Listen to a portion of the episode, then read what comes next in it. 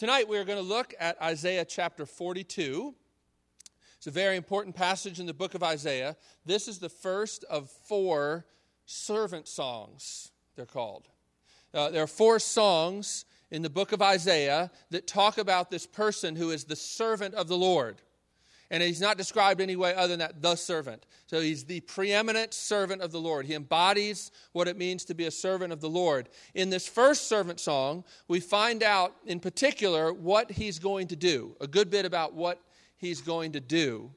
And we find that he's going to embody so many of the things that had been hinted at in the history of Israel we find in this passage in particular that the servant will exercise some of the functions that were associated with the kinds of things that prophets did. He was going to speak truthfully, he was going to have zeal for justice and for righteousness. And the word going forth was going to be a key part of how that was going to be accomplished. But we also find in this passage that the servant is going to also exercise the kinds of uh, roles and uh, things that are associated often with the priests. In Israel, the priests were the ones who represented you to God and also who represented God to the people. They pr- primarily dealt with worship and with the sacrificial system, but they also were the doctors in Israel. And they were the people who were supposed to be able to sympathize with you um, in your brokenness, in your fallenness, and help point you to the gospel and to God's goodness and His mercy. But then also, we find that this servant is going to exercise the kinds of things that are associated in the Old Testament with the king and the true king. Now, Israel had had kings, and they have kings even when Isaiah is prophesying, but they're not kings who really live up to all that the kinghood and the kingship pointed to. But we find in this one who's going to be called the servant um, attributes of all these different roles, which for a lot of people, and really for, for most of the Jews until Christ comes, they don't think of these things coming together in one person. And it really is Jesus coming in the flesh and living as he does, saying what he says and doing what he does, that causes them to go back to reconsider the scriptures and find connections where they hadn't seen connections before. And the servant songs in Isaiah become very important places for the early Christians to understand what just happened. I think that's the best way. You know, something happened with Jesus coming that changed everything and made these Jewish monotheistic people go back, look at their scriptures again, and be like, whoa, it was there, but we didn't have eyes to see it. Now, when we talk about these three sort of functions that are sort of hinted at and prefigured in the Old Testament of the prophet, the priest, and the king, what I want you to understand is you have a need in your life for every one of those. You have a need in your life for every one of those. And actually, already in your life, something is fulfilling the functions that a priest is meant to fulfill. Something is fulfilling the functions that a prophet should be f- fulfilling in your life, speaking truth that you can live by. Somebody or something is exercising kingly uh, authority in your life, telling you that this is what you should do and that you must obey it. And this is how you can get things done. And so we want to look at the way this picture in Isaiah 42 develops, the way it prefigures and shows us who Jesus is wanted to be. But also, what's really interesting about this passage is in the chapter before this, Israel as a nation is also described as the servant of the Lord. So when the, this servant song first comes, you find thinking, well, this is Israel that's supposed to be this. But then as the servant songs developed, there's four of them in Isaiah, as you develop them, and we're going to look at some of the other ones as well this semester, you realize that the nation of Israel can't possibly fully contain all that the servant songs are talking about. And so, what you're going to be driven to this conclusion, and this is what the early Christians were driven to this conclusion, that Jesus is the only one who really fulfills what's spoken of in these servant songs. He is preeminently the servant of the Lord. And he describes himself that way on numerous occasions. One of the most famous is where he says, the Son of Man, which is a way he uh, referred to himself on numerous occasions. He said at one point, The Son of Man did not come to be served, but to serve, and to give his life as a ransom for many.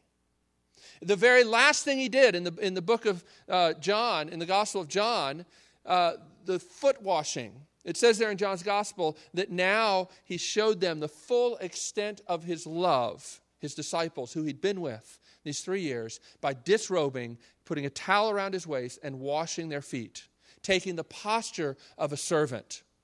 Taking a role, actually, that Jewish servants were not even expected to do, which was to wash feet. But Jesus takes it willingly to show them the full extent of his love. And so what you find is not only is Jesus preeminently the prophet, not only is he the priest par excellence, not only is he the true and mighty king, but he actually calls his people to live out those functions in the world even today. And so, first, we're going to look at how Jesus is the fulfillment of the prophet, priest, and king here in Isaiah 42. And then we're going to consider a little bit how is it that Jesus is going to work through us to still bring these, these things into the world that so desperately needs prophets, priests, and kings, particularly the prophet, the priest, and the king. So let's read this scripture passage. We're not going to read the whole chapter. We're going to read the first 17 verses of Isaiah 42, and then we'll dig into it. This is the word of the Lord. Here is my servant. And really, in the Hebrew, it's Behold, look at my servant, my chosen one, in whom I delight. And in the Hebrew, it's literally, in whom my soul delights. I will put my spirit on him, and he will bring justice to the nations. He will not shout or cry out or raise his voice in the streets. A bruised reed he will not break, and a smoldering wick he will not snuff out. In faithfulness he will bring forth justice. He will not falter or be discouraged till he establishes justice on earth. In his law, the islands will put their hope. This is what God the Lord says. He who created the heavens and stretched them out, who spread out the earth and all that comes out of it, who gives breath to its people and life to those who walk on it. I, Yahweh, the Lord, have called you in righteousness. I will take hold of your hand. I will keep you and will make you to be a covenant for the people and a light for the Gentiles to open eyes that are blind, to free captives from prison, and to release from the dungeon those who sit in darkness. I am Yahweh. That is my name. Whenever it's L O R D capitalized, it's really Yahweh. That's what's being spoken of, the covenant name that God has given to his people. I am Yahweh. That is my name. I will not give my glory to another or my praise to idols. See the former things, in other words, the things that he's announced were going to take place. See, the former things have taken place. And new things I declare. Before they spring into being, I announce them to you. Like what kinds of new things? Well, here we see. Sing to the Lord a new song his praise from the ends of the earth. You who go down to the sea and all that is in it, you islands and all who live in them. Let the desert and its towns raise their voices. Let the settlements where Kedar lives rejoice. Let the people of Sela sing for joy. Let them shout from the mountaintops. Let them give glory to the Lord and proclaim his praise in the islands. The Lord will march out like a mighty man, like a warrior. He will stir up his zeal. With a shout, he will raise the battle cry and will triumph over his enemies. For a long time I have kept silent. I have been quiet and held myself back, but now, like a woman in childbirth, I cry out, I gasp and pant. I will lay waste to the mountains and hills and dry up all their vegetation. I will turn rivers into islands and dry up the pools. I will lead the blind by ways they have not known. along unfamiliar paths. I will guide them. I will turn the darkness into light before them and make the rough places smooth. These are the things I will do. I will not forsake them. But those who trust in idols, who say to images, You are our gods, will be turned back in utter shame. Let's pray together. Lord, we do thank you for this passage. We do thank you for the way you picture for us here Jesus, the prophet, priest, and king that we need. And we pray that you would open our hearts to fall more deeply in love with him as your scriptures reveal him to us tonight. Send your spirit. We want to see Jesus. Amen. So, like I said, in this passage, we see the servant. But why do we see the servant? The servant, in one way, you could say, is a means to the end. And if you start with this passage, the first thing you see is that the Lord has a heart for the world and he makes provision for what the world needs. You see how he starts? He says, Look at my servant. But if you looked at chapter 41, you would see that this sort of comes in the middle of a discussion where God is saying, Look, let the, let the idols let the idols present their evidence that they're really the gods that, that exist. They aren't. They don't exist. And so this comes now look at my servant. Look at my servant. I am the one who has a heart for the nation. I am the one who is committed to bringing justice to the nations, he says in verse 1. And here's how I'm going to do it. This is the first place where, where God kind of begins to unveil much more detail about how He's going to bring about what He has been committed to from the very beginning of creation. The thing that God has been committed to is to making His people to be His people and bringing justice to, the, to the, all of creation. Now, this word justice, we tend to think of it more narrowly than the Bible does. The ju- justice that's being talked about several times in this passage is bigger than just a judge deciding the right thing. It really refers to everything being made right. It, it fits in with this Hebrew idea of shalom, which sometimes is translated peace, but it means much more than that. It means that everything is as it should be. And that's what God is committed to. And the servant is coming to make that happen. Now, like I said, is, the servant is Jesus, and particularly as you get into the other servant songs. In, in a lot of ways, you can, you can sort of understand these servant songs to refer to Israel, but then you get to Isaiah 53 the, the, and, and that servant song, and it just doesn't make sense anymore. And you're driven to say, well, there's something else going on here. When it talks about the punishment that brought us peace was on him, it's clearly referring to somebody apart from the nation of Israel referring to Jesus. And so after you get all that, you come back to this servant song and say, This is talking about Jesus, but it's also talking about what God wants to be doing through his people on this earth. But Jesus is the one who brings together things that nobody in the Old Testament would have thought come together the prophet, the priest, and the king. So let's look at those. The first is Jesus is the preeminent prophet. Now, what does a prophet do? A prophet is concerned with truth and justice and uses the word, the word of God, to accomplish the task that God has given them. Okay?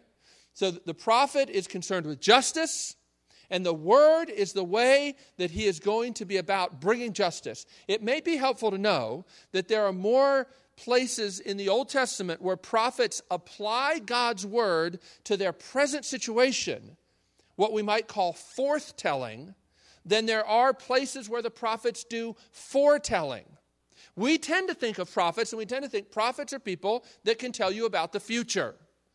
They're divine fortune tellers with a, with a special access to God, and so they're, they're accurate that that's not actually the main function that they have, even in the Old Testament. Yes, it's important that they tell about things that are going to happen, and they do that. But most of their ministry actually involves taking the Word of God, particularly the Mosaic Law, and looking at Israel and saying, You guys are not living up to that. And you need to. You need to return, you need to repent. And even Isaiah, you see that all over the place. So the prophet is not just somebody who predicts the future. The way to understand the prophet, primarily, their, their primary role is to speak God's word into a situation and see justice, rightness be restored to everything God has made. So, Jesus, you see, is the preeminent prophet who fulfills all of this hope. There is a hope running all through the Bible that God would make things right. And he tells us that he's committed to this. And he keeps telling us time and time again. And he keeps speaking. And he tells us that his word will not return void, but it will accomplish the purpose for which he sent it out. And we see all running through the Bible this idea that God's word will be effectual in bringing about this kingdom. And Jesus is the one who lives out all that is hinted at in this idea of the prophet.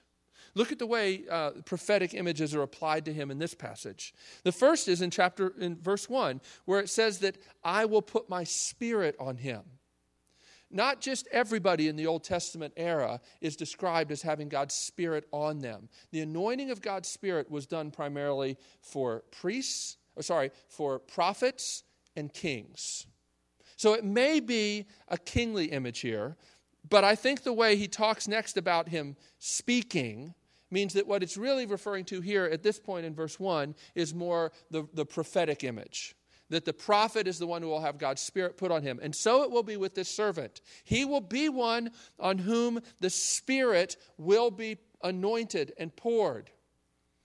And it goes on to say that he will bring justice. The Spirit will rest upon him so that he can bring justice.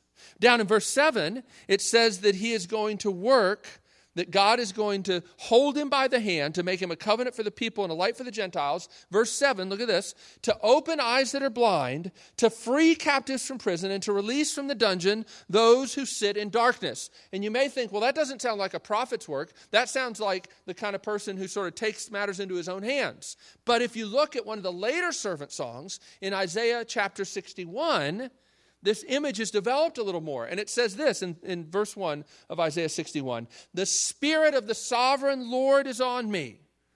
See, there's that same idea. The Spirit, the, I've been anointed because the Lord has anointed me to preach good news to the poor. He has sent me to bind up the brokenhearted, to proclaim freedom for the captives, and release from darkness for the prisoners so here's the same imagery that we find here in Isaiah 42. When it develops further in Isaiah 61, you find that in particular, it's through the ministry of the word that these things are going to be accomplished. So this is a, prophetic role that's being talked about here, even in Isaiah 42. And what do you, does anybody recognize those words I just read from Isaiah 61? These are the words that Jesus took to himself. One Saturday, Sabbath day on the, in the synagogue, at his local synagogue, he went to church. He was asked to read because what they generally did is if you were a Hebrew man of age, sufficient age, then you would take turns reading from the scroll, and you were also expected to say a few words of explanation. So, Jesus, it's his turn. He picks up the scroll of Isaiah. He turns to chapter 61, or unrolls it to 61, and he reads these words. And then he says, Today, these words are fulfilled in your midst. And everybody goes crazy. And they want to kill him. Blasphemy. What? So Jesus leaves us no doubt. He takes these words from the scroll of the prophet Isaiah and says, This is talking about me. He is the one whose word is going to go forth to free captives, to open the eyes of the blind, to set people free from the dungeons and the prisons that they're living in. But he's going to accomplish it in an astonishing way. Look at verse 2. He will not shout or cry out or raise his voice in the streets. So he's a prophet, he's a preacher man. But he's not going to shout, he's not going to cry out, the, the Hebrew could even be translated shriek. He's not going to shriek. He's not desperate. He's not worried, frantic. He has absolute confidence that the word will accomplish what it's supposed to accomplish. It's really a remarkable image. A deliverer who doesn't raise his voice. Now that doesn't that's pretty that's pretty unusual in our own day. It was very unusual in, in Isaiah's day as well. In Isaiah's day, we know this because we still have a lot of these monuments. If you did something great, you would set up a monument and tell people about it. A lot of what we know about the ancient world is because archaeologists have found these monuments where kings have written down all the great stuff they did. They tend not to write down any of the bad stuff they did. So, for instance, we don't have any Egyptian monuments to the Exodus. That, that shouldn't concern you or make you think that it didn't happen. It actually fits in with what we know about Egyptian kings. They tended not to ever write down anything bad that happened, they only wrote down the good stuff, right? So, this was a day and an age where if you brought about justice and rightness, you would be sure to tell people about it and make a big noise about it. And of course, we live in a day and age where that goes on all the time. You can drive around our fair city and you can see various plaques uh, in front of different buildings or different highways, talking about which governor did it or which person gave money for this. And even in a lot of churches, maybe churches like you grew up in, you can see little plaques so you know who paid for all the fun, fancy stuff in the church, right? But that is not the way Jesus does it. Now, I'm not saying that those people are going to hell if they gave money and had their name written on a plaque in their church, okay? But the point is, this deliverer is, is quite unusual in that he doesn't raise his voice. He goes about his ministry in a very gentle and quiet manner. He doesn't do the kinds of things that you would expect a great man to do. And you find Jesus all the time is frustrating people because of this, aren't they? He frustrates his own uh, brothers, half brothers, technically. He frustrates them. They're like, look, it's the Festival of Lights. It's one of the great Jewish festivals. Why don't you go up there and make a big splash? That's what you should do. He says, No, I'm not going to do that. Then he goes up there anyway, right? And he stands up at the key point in the festival and says, You know, I am the light of the world, right? Um, he just is always doing this sort of stuff. He's got a whole bunch of people following him at one point. This is in John chapter 6. And he turns around to the crowd and he basically says, Why are you following me? If you want to follow me, you have to eat my flesh and drink my blood. And it says at that point, many of the disciples left him and followed him no more. Jesus doesn't go about doing his ministry in the way that we would expect. He doesn't raise a big storm. Most of his ministry takes place within a couple miles. He doesn't travel around to the great cities. He never goes to Rome, to the seat of power. Right? He doesn't raise his voice. He doesn't launch a big crusade. Yeah, I know people gather around, but at times he does things to frustrate the crowds and make it difficult for them to follow him. And says, You're just following me because you want a free lunch, because you saw the miracles I did. That's not the way you keep the crowds coming, right? So he's a prophet, but he accomplishes his work in an astonishing way. And then look at this in verse 3. It says that a bruised reed he will not break, and a smoldering wick he will not snuff out. It's a great book by the, the, the Puritan Richard Sibbes on the bruised reed. It, it's this imagery of somebody who is barely hanging on. You know what they made? They made things out of reeds in these days. They made bruise, uh, um, baskets out of reeds. But a bruised reed is a reed that's barely hanging on by a thread. Right?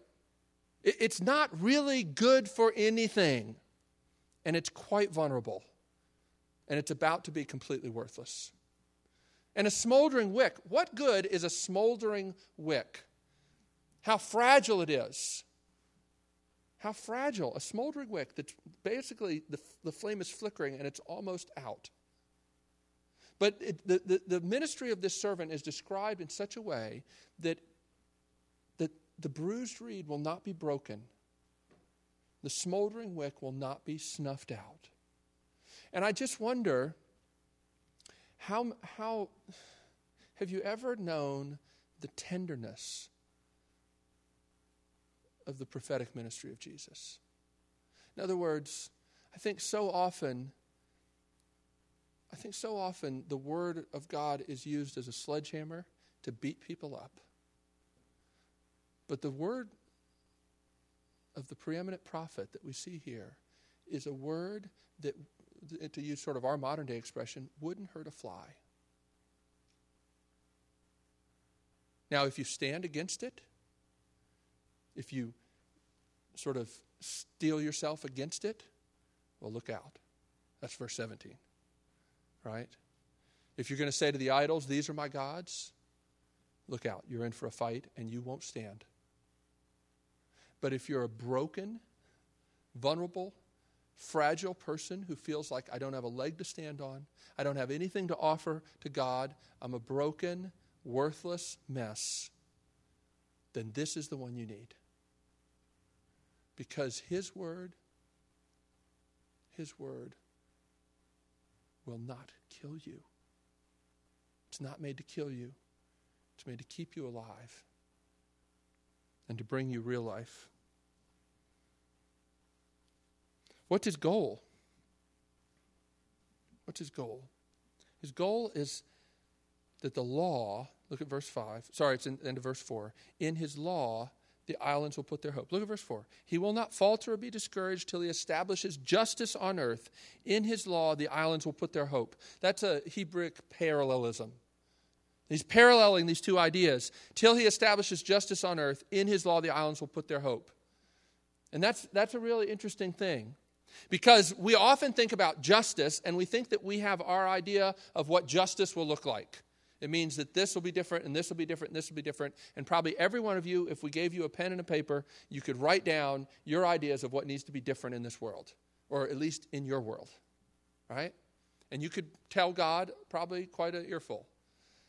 But here we find that true justice will be the same as putting our hope in the law. Now, when it talks about the islands, it's talking about, or the nations, it's talking about the same people. It means the people who are outside of Israel. The, the, the vision in Isaiah 42 is not just for Israel, it's for everybody. God is concerned about everybody, and He wants them all to put their hope in His word because that is the same thing as bringing justice to the earth. Isn't that fascinating? What that means is that only by trusting in God's law can hope of true justice or rightness or righteousness come to this world. Now, God doesn't have this goal because he's selfish and he just wants everybody to do what he says. It's because he's committed to bringing the whole world to trust in his law because it's the only way to experience the rightness that we were made for.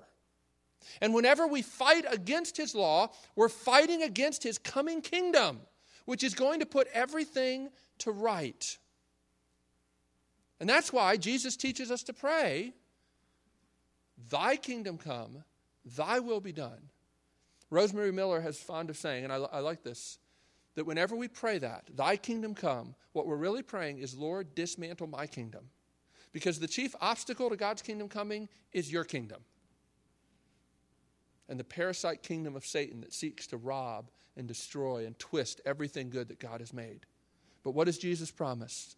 That my kingdom is advancing and the gates of hell will not be able to stand against it. And you know, you don't attack anybody with a gate. A gate is something you put up to keep something out. It's a picture of Satan's kingdom is being pushed back, and it will not stand. So, do you want to be part of that? That's what God's committed to, and that's what the true prophet is bringing about through his word. Jesus is the true prophet. Jesus is the truth. He's the only one who tells you the truth. It isn't always pleasant at first, but his word is true and sure, and you desperately need a voice in your life that is true and that is sure and that can be relied on. You need someone in your life that can tell you no. My pastor, Scotty Smith, used to always say, Who in your life can give you a life giving rebuke? We tend to move away from people that tell us no too many times. But let me tell you, you won't get very far as a Christian unless Jesus gets to tell you no. I heard Tim Keller say once, I hope that you marry somebody who will tell you no. Because if they don't, you'll never really know who they are. If they always agree with you, you'll never really know who they are. I think that's worth thinking about. Uh, St. Augustine said it so well one time. Because I think a lot of us bristle at this idea that Christianity, when you come into Christianity, you find pretty quickly that there's this idea of submitting truth and submitting what you believe to something else. That you don't get to just pick and choose what you get to believe. If you embrace Christianity as it is revealed, you have to embrace it. You don't get to pick and choose among revealed truths. Christianity is not something that was constructed, and you get to construct it the way you want. St. Augustine put it well. He said, If you accept what you like in the gospel and reject what you don't like, it's not the gospel you believe, it's yourself.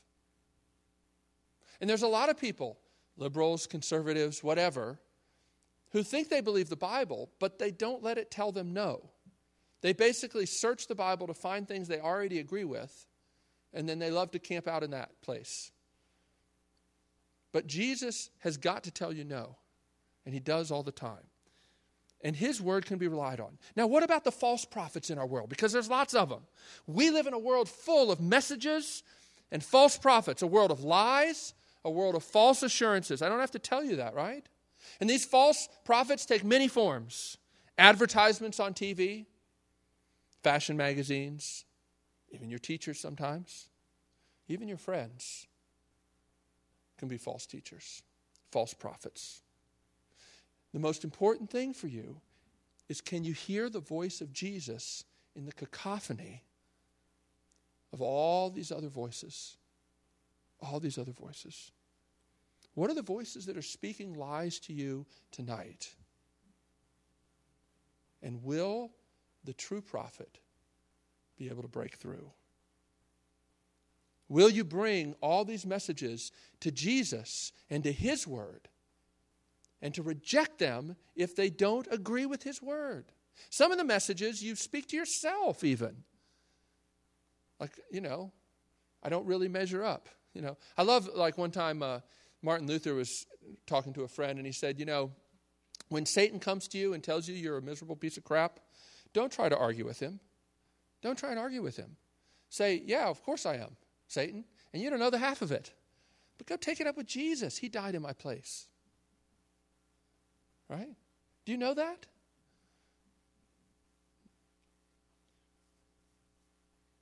Jesus is also the priest par excellence. Now, the priest is the one who deals with our sin and our guilt. He's the one who brings healing. Remember, I said in this day and age, the priests were also the doctors. The priest is the one who nurtures us and comforts us.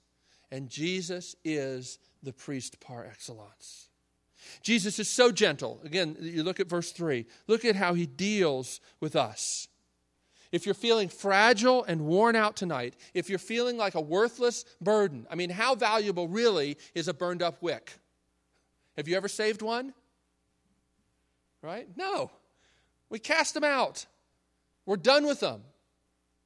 And this is what all the false priests do in your life, and they do with your life. They use you up and they spit you out. They offer comfort, but they end up using you up and spitting you out.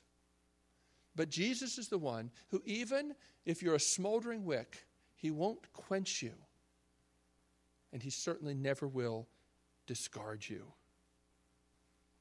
I think that's so important. Look down verse 7, see this as well, the same imagery. He brings healing to those without hope, the captives and the blind. The people who are most miserable and most hopeless are the people that he specializes in. And I, I, think too often, I, I, think I wrote too often the kids of testimonies, but I meant too often the kinds of testimonies that we hear in churches are from the successful and the beautiful and the people who, now that I have Jesus in my life, everything works just great. And I think that's terrible to do because it, it just sort of puts such a burden on normal people. And it also really misrepresents what the Bible says about the kingdom of God. In 1 Corinthians chapter 1, Paul says basically, God does not choose the wise and the powerful and the influential. Not many of them, at least. So if you are one of those people, you still got a chance of getting in the kingdom. But there's not many of those people in the kingdom. He says basically, he chooses the nobodies. He actually says he chooses the nothings to nullify that which is something. So, in other words, he chooses the zeros, he chooses the nothings. God delights in working with the smoldering wicks and the bruised reeds, and he builds a glorious kingdom out of them. A glorious kingdom that he gets all the credit for.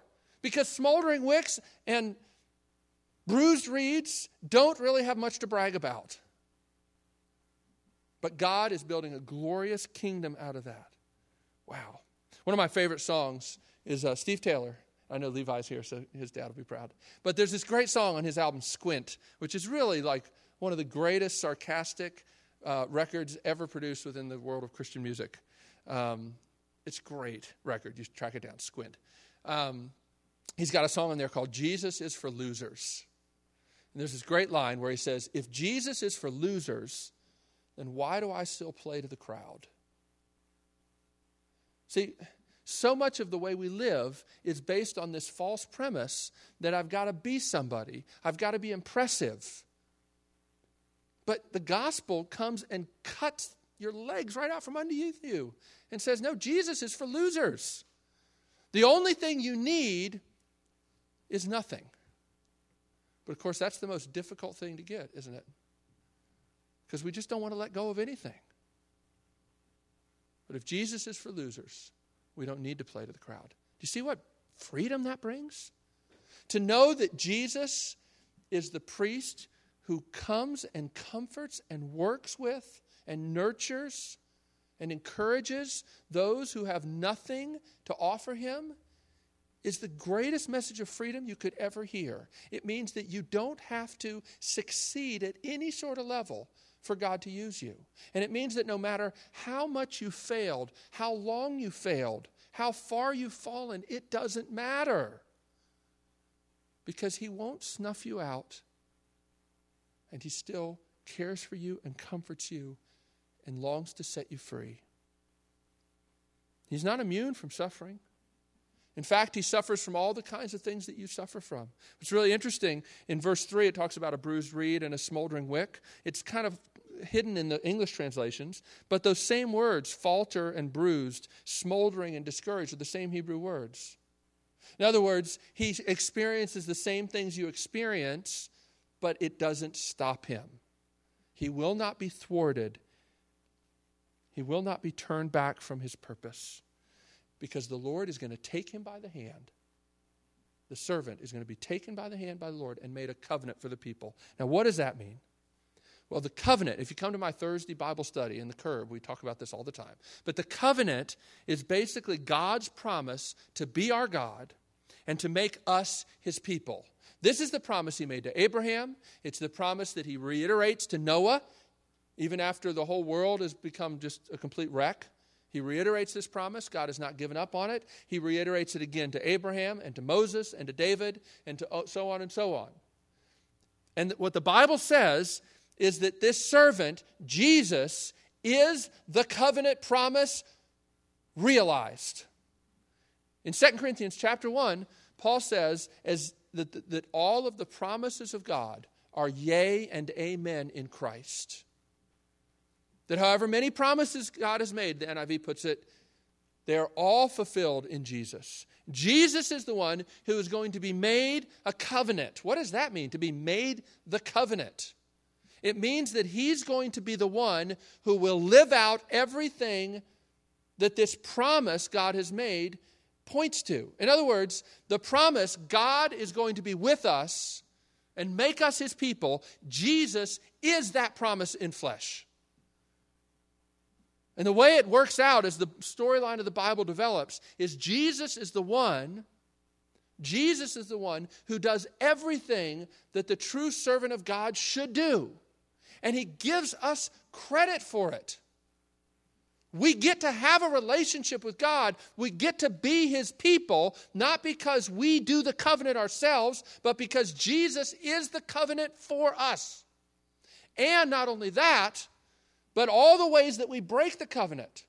Whenever we don't love God with all our heart and with all our mind and with all our soul, how many times do you do that a day? innumerable times. But the Bible says in Galatians chapter 3 that Jesus became a curse for us. That what we deserved because we weren't the covenant, we didn't live out the covenant, Jesus took. So he lived out all that the promise of God was on our behalf, and he takes the curse, and therefore he is the covenant for his people, all of us. The servant is the one in whom this is realized. So here's what you get Jesus is the priest who cares so much about making things right that he dies to satisfy God's justice and to set prisoners free. See, Jesus' death was not just about securing people a get out of hell free card. Verse 4, right, says he's going to bring justice to the nations.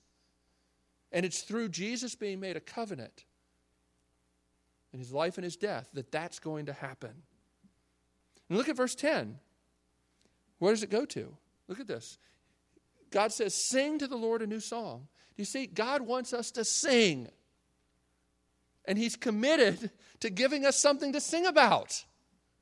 Right? God wants us to sing. And Jesus comes to do something worth singing about. Now, you know, I love old hymns. There's not a lot of hymns about Jesus. Thank you so much that I finally decided that I wanted you in my life and I invited you in my life and I pat myself on the back for that. I do know a couple songs like that. They're really dreadful songs and they don't get sung very much. Because even people that say that kind of stuff in their theology just, just get a little nervous singing it to God.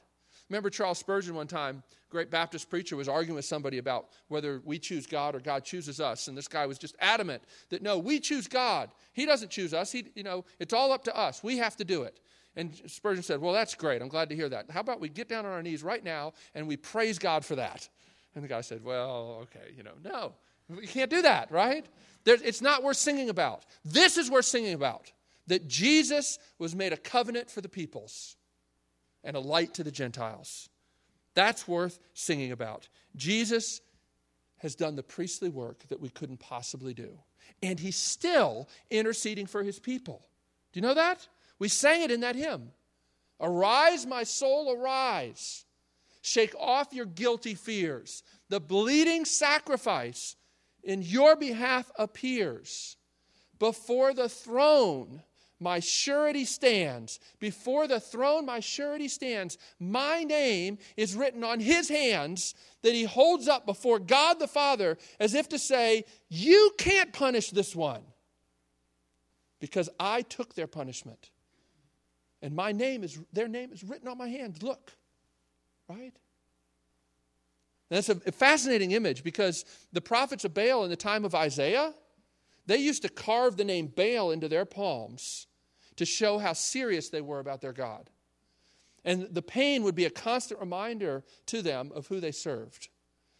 But the gospel turns that image completely around. Isaiah actually talks about this. He talks about how God says, I have inscribed, inscribed your name on my hands. And that's where Wesley gets that imagery. And it's the idea that in the gospel, we don't have to hurt ourselves for God to notice us. That's the essence of paganism. That's the essence of all false religions in the world. Is you have to do something to get God to notice you. But in the gospel, Jesus wounds himself so that he'll never forget you. And that's what Jesus does. And he's still interceding for us. He's still pleading his wounds before the throne, and he's still praying for us.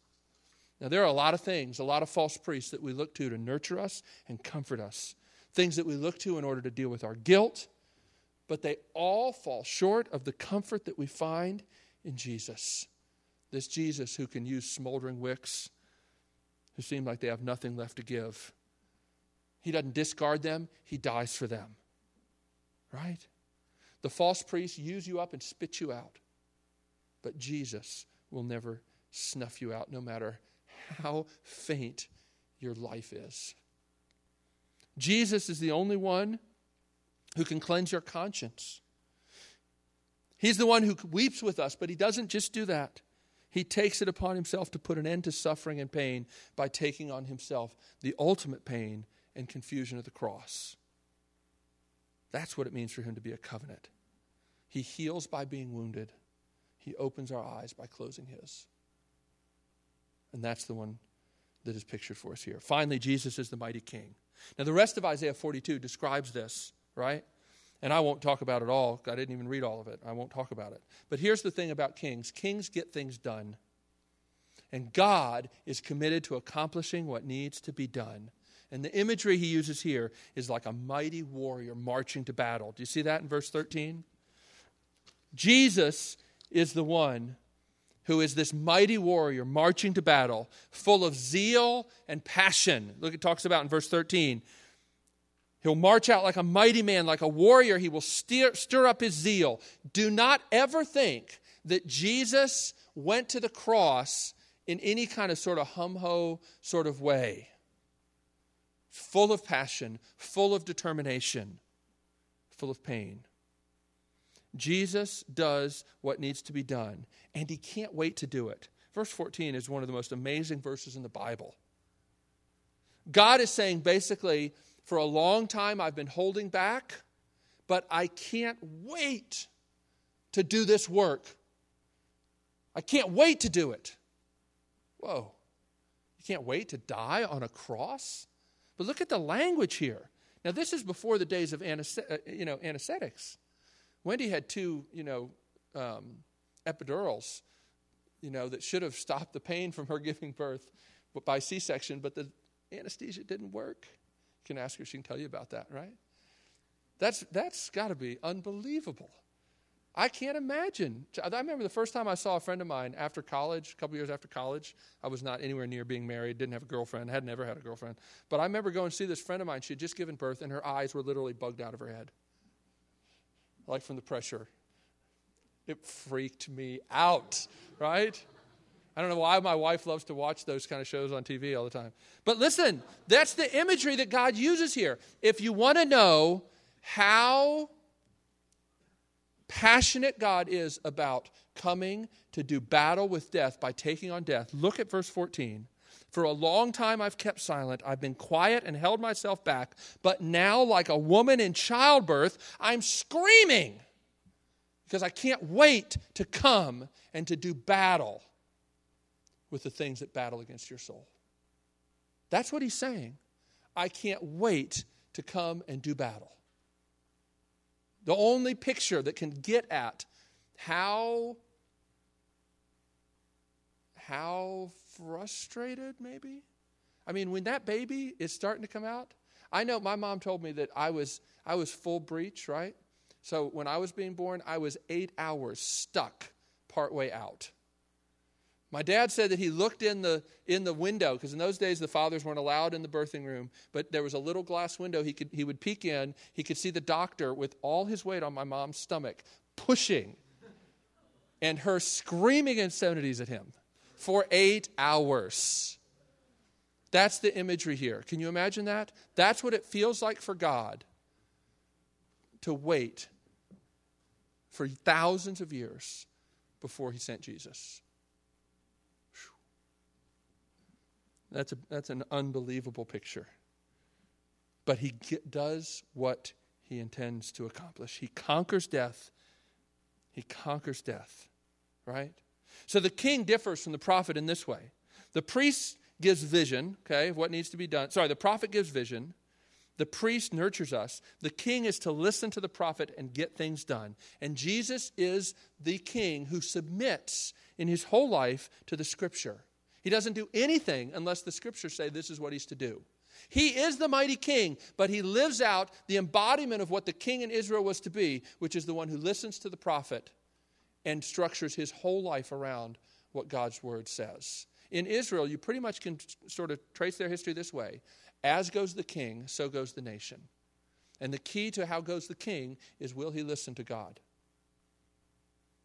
Jesus is the one who listens to God, says, It is my meat and drink to do the will of my Father.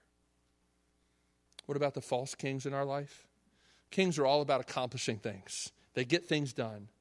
And I think in so many ways, we are really the false king that Jesus is fighting against. We try to do things on our own strength rather than trusting in the true king. The false king is the pragmatist. He just wants to get it done. He doesn't care whether it fits in with how God's word directs him. Doesn't really care. God's word is a bother, it's just going to make things more difficult. And I think we live that way all the time, don't we? I do. False kings are things we look to in order to feel strong and avoid facing our weakness. But Jesus is the true king, the true prophet, and the true priest. And this is fascinating. He's all three of these at once. You know this? He's all three of these at once. And I think so often we get a skewed view of who Jesus is because we want him to be just one of the three. Some people really like the, the, the, the uh, prophet Jesus, and they love to go around and tell other people what they need to do. And they think that Jesus is basically the one who tells us what's true, and we need to tell everybody else about it. They don't really like the comfort Jesus, who doesn't always tell bad people that they're doing bad things. Sometimes he like sits down and drinks with them. and, and, you know, people that just like the prophet Jesus don't know what to do with the priest Jesus. There were a lot of those in his own day. They're like, okay, good teacher, tell us all these cool things. Great. Now, why are you eating with those people? Don't you know who that woman is that's weeping and touching your feet? Come on, dude, right? That's, that, that's, what, that's what we have. We always are like picking one Jesus that we want. But Jesus is prophet, priest, and king. And if he's not king, then it doesn't really, his prophetic, his, uh, sorry, priestly work isn't really very powerful. It's, it's fine to know that Jesus weeps with you, and that's a wonderful, precious truth. But it's important that you understand that he did battle and he won the victory. And he's not still suffering in the grave, weeping. He's risen from the dead. So his priestly work can't be separated from his kingly work. And you wouldn't know anything about it if he wasn't the prophet, the Word of God, who has deposited in his church his word for us to continue to rely upon and to feed upon Christ by faith through his word. Right? You need all three. All right. Well, I was going to say something about about this last point, but I think you can just read it. But here, here's the, the thing I was going to say is that what's fascinating is to see that the way that Jesus operates today, he still operates priestly, prophetically, and kingly through his church and through you. And here's what's fascinating everybody in this room who's a follower of Jesus, and I don't assume all of you are, I don't even know all of you, but everybody here who's a follower of Jesus, you've been gifted in some way to live out Jesus in this world. And one of the things that's interesting is that one of the keys to understanding how you're gifted is you tend to see problems in the church in lines with your gifts. And what I find happens so often, particularly with college students, is you tend to be a little idealistic. I don't think that's a bad thing, but I think one of the traps that can happen is you go to a church or some, you know, kind of Christian group and you're like, well, you know, I thought that was pretty cool, but that they're really that's really bad. They're really not good at that. Um, and boy, you know, I would like RUF a lot better if they did such and such. And here's the thing the thing that you notice that we're missing is probably the thing that you're gifted to help us become. And yet, what often happens is you'll leave and go somewhere that's already doing that, and then you'll sit on the sidelines. Instead of saying, well, here's a place that really needs this, and maybe this is a place where I could sort of jump in and serve and help see the prophetic, priestly, kingly rule of Jesus come to a more visible manifestation in this group or in this church or in, on my campus, right? God has gifted you somehow if you're a Christian, to help make his prophetic role more visible, or to make his priestly role more visible, or to make his kingly rule more visible. So don't just rejoice that Jesus is the prophet, priest, and king. Ask yourself, in what way is he calling me to live his life out in the world in which he's put me? Right? Because it's so vital. We live in a world that is desperate to know that there is truth beyond just spin. We live in a world that is desperate to know that there is true comfort, true comfort that won't use and abuse you, take advantage of you. We live in a world that is desperate to know that things are going to be made right and that needs to know what to do. And Jesus offers all of that, but they'll never know unless his church, his people, live out the life that he wants us to live. So, rejoice in who Jesus is, but also ask him, Who have you made me to be? And where do you want me to serve you?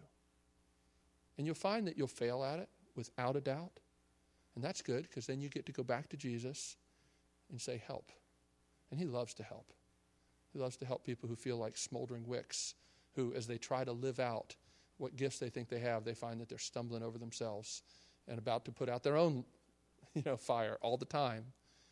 But Jesus, Jesus knows how to, how to comfort and how to, how to keep you going. Let's pray together.